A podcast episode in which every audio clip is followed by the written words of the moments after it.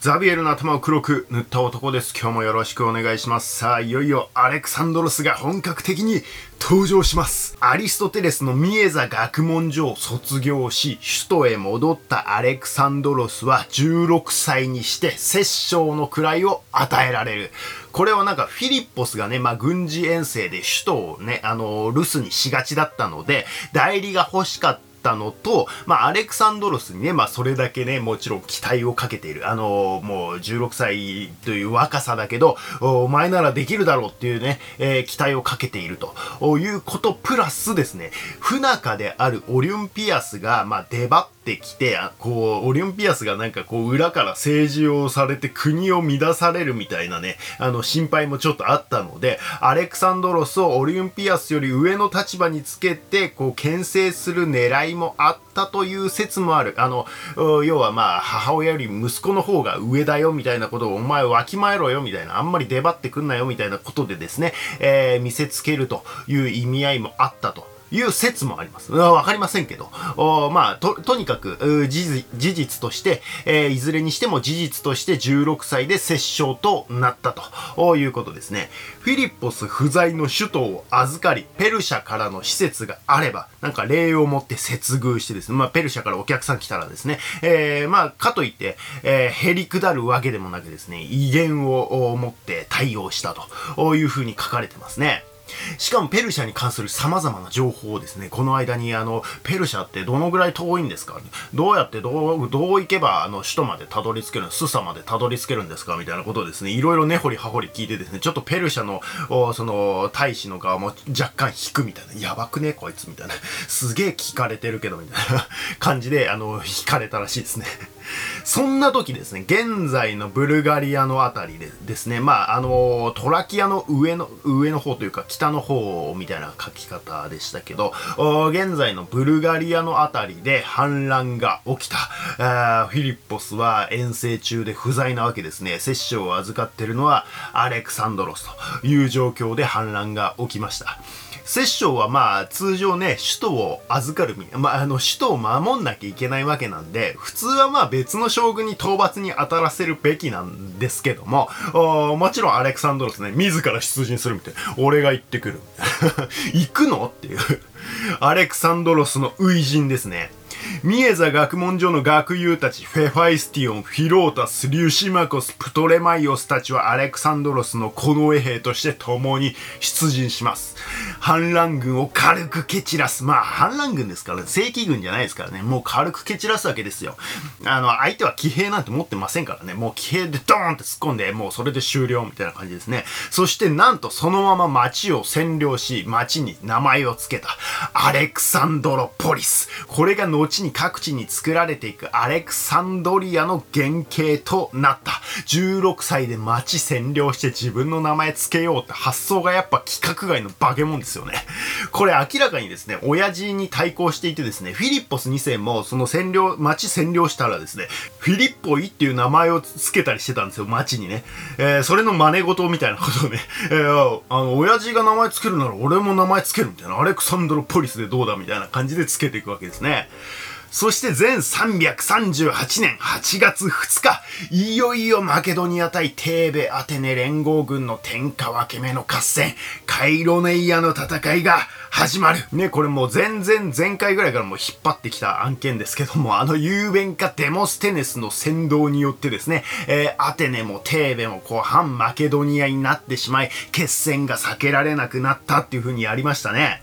マケドニア軍の右翼はフィリッポスが指揮する歩兵軍団。中央にはファランクスですね。あの、長い、あの、サリッサっていうめっちゃ長い、えっ、ー、と、5.5メートルの槍を持ってるウーファランクスですね。えー、マケドニアの特殊なファランクス。えー、左翼側にはアレクサンドロスが率いる花形である、騎兵部隊。まあ、ここをパルメニオンが補佐するという形で配置されています。さすがにね、まあ本格的な正規軍同士の戦いは初陣なんで、しっかりね、パルメニオンの補佐が入ってるわけですよ。あの左翼側というか、アレクサンドロスの軍団にもね。えー、パルメニオン、あの、大将軍ですね、パルメニオン。まあ、この大将軍パルメニオンの意見を聞きながら進めろよってことで、まあ、パルメニオンを補佐につけていたんでしょうね。で、もちろん騎兵部隊の中にはヘファイスティオンとかね、フィロータスとかリュシマコス、プトレマイオスたちもいるわけですよ。盟友たちもいるわけですね。マケドニア軍総兵力は3万4千。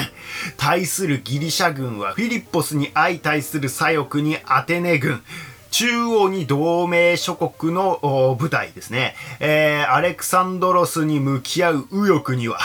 テーベ軍が布陣した。アテネ・テーベ連合軍の総兵力は3万6400。まあ、かなり総戦力的にはね、お互い拮抗しているわけですね。テーベ軍には最強腐敗の新生隊がいた。あのゲイカップルツーマンセルで組んで、スパルタの300人隊すら破った最強部隊ですね。新生隊は創設以来今までですね、40年間腐敗です。アレクサンドロスの左翼騎兵隊はこの新生隊も相手にしなきゃいけないんですよ。開戦と同時にフィリッポスが仕掛ける。なんといきなり交代し始めたフィリッポスが交代し始めるんですね。下がれっつってバーって一気に下がっていく。それを追撃しようと正面のアテネ軍は前進するマケドニアのサルどもを殺せうわーアテネ軍が前進していく。するとどうしてもですね、アテネが前に出ることによってですね、中央右翼も少しずつ引きずられて前に進んでいくことになっちゃうわけですよ。じゃないと思いっきりね、こう隙間が空いちゃうじゃないですか、ここにね。えー、隙間が空いちゃうんで、えっ、ー、と、こう引きずられて前に行かざるを得なくなる。しかし即席の連合軍では足並みが揃わず若干隊列が乱れてですね、感激ができるんですね。隙間ができるんですよ。そこを見逃さずフィリッポスが反転攻勢に出ようとしたところ、真っ先に動いたのは、アレクサンドロス。急に短期突撃を始めるアレクサンドロスが、いや、パルメニオンの意見聞かないのかいっていうね。え、周りの新生隊もそれについていかざるを得なくて、えー、行くの？みたいな感じになってですね、結局騎兵隊全体での騎兵突撃となっていくわけですですよ。ブワーって。もう一気に、え、突っ込んでいく。敵型中央と右翼にできた感激を抜け一気に裏に出るわけですね。裏に出られるということは包囲されるということなので、こうなるといくら最強腐敗のテーベ新生隊でも手に負えず、騎馬突撃の波状攻撃を受け一人また一人と倒れていく。新生隊は勝っている時は強いんですが、負け始めるとパートナーを必死にこうかばいながら、だ、だ、大丈夫？大丈夫？みたいな感じでこう戦うことになってしまうので、戦力が落ちるらしいんですね。右翼側から見ているフィリッポスもね、アレクサンドロスの突撃に反応する。遅れを取るな反転攻勢をかける。アテネ軍の隊列が乱れているところを粉砕する。終わってみればテーベ新生隊は300人中254人死亡。マケドニア圧勝。ギリシャの覇権を決するには圧倒的すぎる。勝利であった。アレクサンドロス大活躍ですね。パルメニオンの意見聞かなかったけど。戦後処理フィリッポス2世はアテネにはですね、捕虜は無条件で解放して寛大な措置を取りました。これはアテネにはあの城壁がありますからね、ペリクレスみたいに籠城されたらかなり厄介なわけですよ。多分城壁抜けないなって思ったんでしょうね。これ以上アテネとの無益な戦闘は避けたいと。あと単純にアテネの文化への損数の念みたいなものもあったと思います。まあギリシャといえばやっぱりアテネが引っ張ってきたよね、今までも、みたいなね、えー、ところがあったと思います。あの、そういうところを破壊したりするのは忍びないという思いもあったんだろうなというところですね。で、この時ですね、実はアレクサンドロス、アンティパトロスという、またちょっとあの、新しい名詞出して申し訳ないんですが、アンティパトロスっていう人がいたんですね。まあ、この人重臣なんですけど、おまあ、そのフィリッポス2世の時代から仕えてきた、あ重臣ですね。あの、パトロクロスと、双璧をなす、もう一人みたいな感じですね。アンティパトロスっていう人がいるんです。えー、この人と一緒にアテネに、和平交渉に行っています。ちょっと脱線するんですが、このアンティパトロスもね、重要人物でですね、アレクサンドロス亡き後、アンティパトロス朝っていうのを築く人なんですよ。アンティパトロスも、あの、まあ、パルメニオンと同じく、まあ、さっき言ったけど、フィリッポス2世時代からの重臣っていう感じで、まあ、イメージ的にはね、もう、あの、丹羽長秀みたいなね、えー、感じですよね。まあ、別にあの、丹羽長秀は、あの、ね、信秀の父親の代から仕えてはないですけど、まあ、なんかこう、ちょっと政治もできるみたいな、あイメージがあ強いので、まあ、丹羽長秀の方がね、パルメニオンはどっちかっていうと大将軍、あの、闘将みたいなイメージなので、まあ、柴田勝家っぽいかな、みたいな。アンティパトロスは政治とか事務方方が得意なんですよね。えー、なんで、まあ、丹羽長秀。まあ、双璧をなすと言ったら、やっぱ丹羽長秀持ってくるしかないでしょ、みたいなね、えー、ところがあるというところですね。実際あのね、さっき言ってた、こう、フィリッポスが留守にしててね、アレクサンドロスが摂政をやってた時とかもね、実質的にはアンティパトロスが治めてる感じなんですよ。ね、しかも反乱起きたらね、あの、アレクサンドロスも行っちゃうし、えー、どうしよう、みたいな、もう、あとはアンティパトロスに任せたみたいな。俺が行ってくるとか言って 勝手に行っちゃうわけですからね。え、えーみたいな。行くのっていう感じで見てたのがアンティパトロスというわけですね。後にアレクサンドロスがそのペルシャに乗り込んでいく時もね、あの、基本的にはずっとマケドニアって不在なわけじゃないですか。で、その間に、あの、マケドニアを治めてたのはアンティパトロスが、こう、仕事してたというわけですね。めっちゃ重要ですよね、この仕事って。あの、ちゃんとした人がやらないと、反乱とか起きまくりますからね。はい、脱線しましたが、アンティパトロスっていう重臣と一緒にアレクサンドロスも初めてね、えー、アテネを体験するわけですよ。ここで、まあ、これ、一緒にね、和平交渉にね、乗り込むわけですね。まあ、ここのなんか詳細な記録があんまないらしいんでわからないんですけど、まあね、アリストテレスからね、散々アレクサンドロスもこう、アテネのことはいろいろ聞かされてたでしょうからね。なんか想像するとこう、本当はめっちゃ感動してるんだけど、こう、痩せ我慢で平成を装ってそうですよね。おおこれがアテネか、みたいな。これがパルテノン神殿か、内神殿は、うわ、マジすげえ、何この柱？みたいな。すごいんですけどーって思ってるけど、ああ、なるほどなーとか言ってすげえ平成を装 ってるみたいなね なんか想像つきますよね。そして負けてしまったテーベ、新生体も崩壊したテーベですね。フィリッポス2世は、アテネには甘かったが、テーベには厳しかった。賠償金、身代金をぶんどって、新マケドニア政権にすげ替えて、テーベにマケドニア駐留軍を置くっていう、もう徹底的な措置を取りますね。これは同盟してたのにね、テーベが裏切りましたからね、その見せしめの意味もあるんでしょうね。いよいよマケドニアがギリシャ中に歯を唱える。全337年、フィリッポス2世は全ギリシャの代表をコリントに集め、講和会議を開いた。我々ギリシャ人はコリント戦争後の大王の和訳により同盟は禁止されペルシャ帝国の手のひらの上で踊らされていたいよいよギリシャ全体がまとまりペルシャに対抗すべき時が来たのだ以降はポリス同士の争いを禁止する。全ポリスが一致団結しかつてのペルシャ戦争の時のように手を取り合おうではないか。コリント同盟ですね。まあ、コリントス同盟とかヘラス同盟とも言います。まあ、まあ、今までコリントって呼んできちゃったんで、まあ、コリント同盟でいきたいと思います。あの、まあ、コリントのことをコリントスとも言うというかね。まあ、昔は多分コリントスの方が正しいんだと思いますけど、ちょっとコリントで今まで来ちゃったんで、もうコリントでいきますね。コリント同盟です。しかし、一国だけコリント同盟に加わらなかったポリスがある。どこだと思いますか？パルタここはスパルタ、シュラの国。マケドニアだと、あんな野蛮なサルドも名手とした同盟など加われるわけがないだろうが、我らはテーベに敗れたとはいえ、怪物エパメイノンダスを討ち取った実績がある。まだまだギリシャの名手は、このスパルタだはいはい、わかったわかった。じゃあ、スパルタ抜きで全ギリシャの同盟ってことでよろしく頼みますとか言って全然相手にされてないっていう。むしろ大王の和訳以来、ペルシャと通じてるスパルタなんていない方がいいくらいに考えられてるわけですね。スパルタも明らかに実力不足なので、まあ、暴れることもできずにですね、このままスパルタ抜きで全ギリシャの同盟、コリント同盟がなるんですね。いよいよ東方遠征。ちなみに、あの、フィリッポス2世が考えてた東方遠征って何もペルシャを滅ぼそうなんていうことはもちろん考えてないんですよ。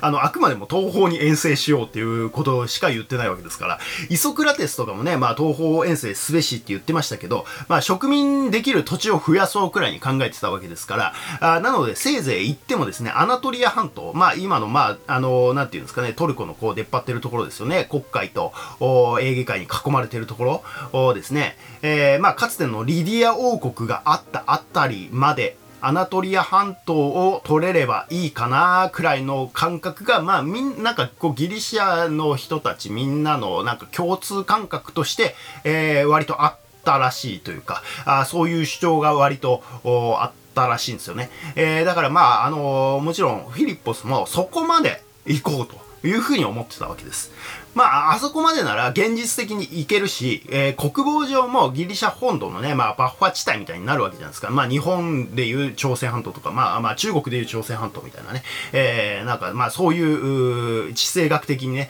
えー、まあ、この半島はちょっと抑えときたいよねって、ね、あの、ペルシャ一気に来られたら困るからね、みたいなね、えー、ところもあるし、えー、まあ、国会の政界権とかも握りやすくなるしね、えー、それによって。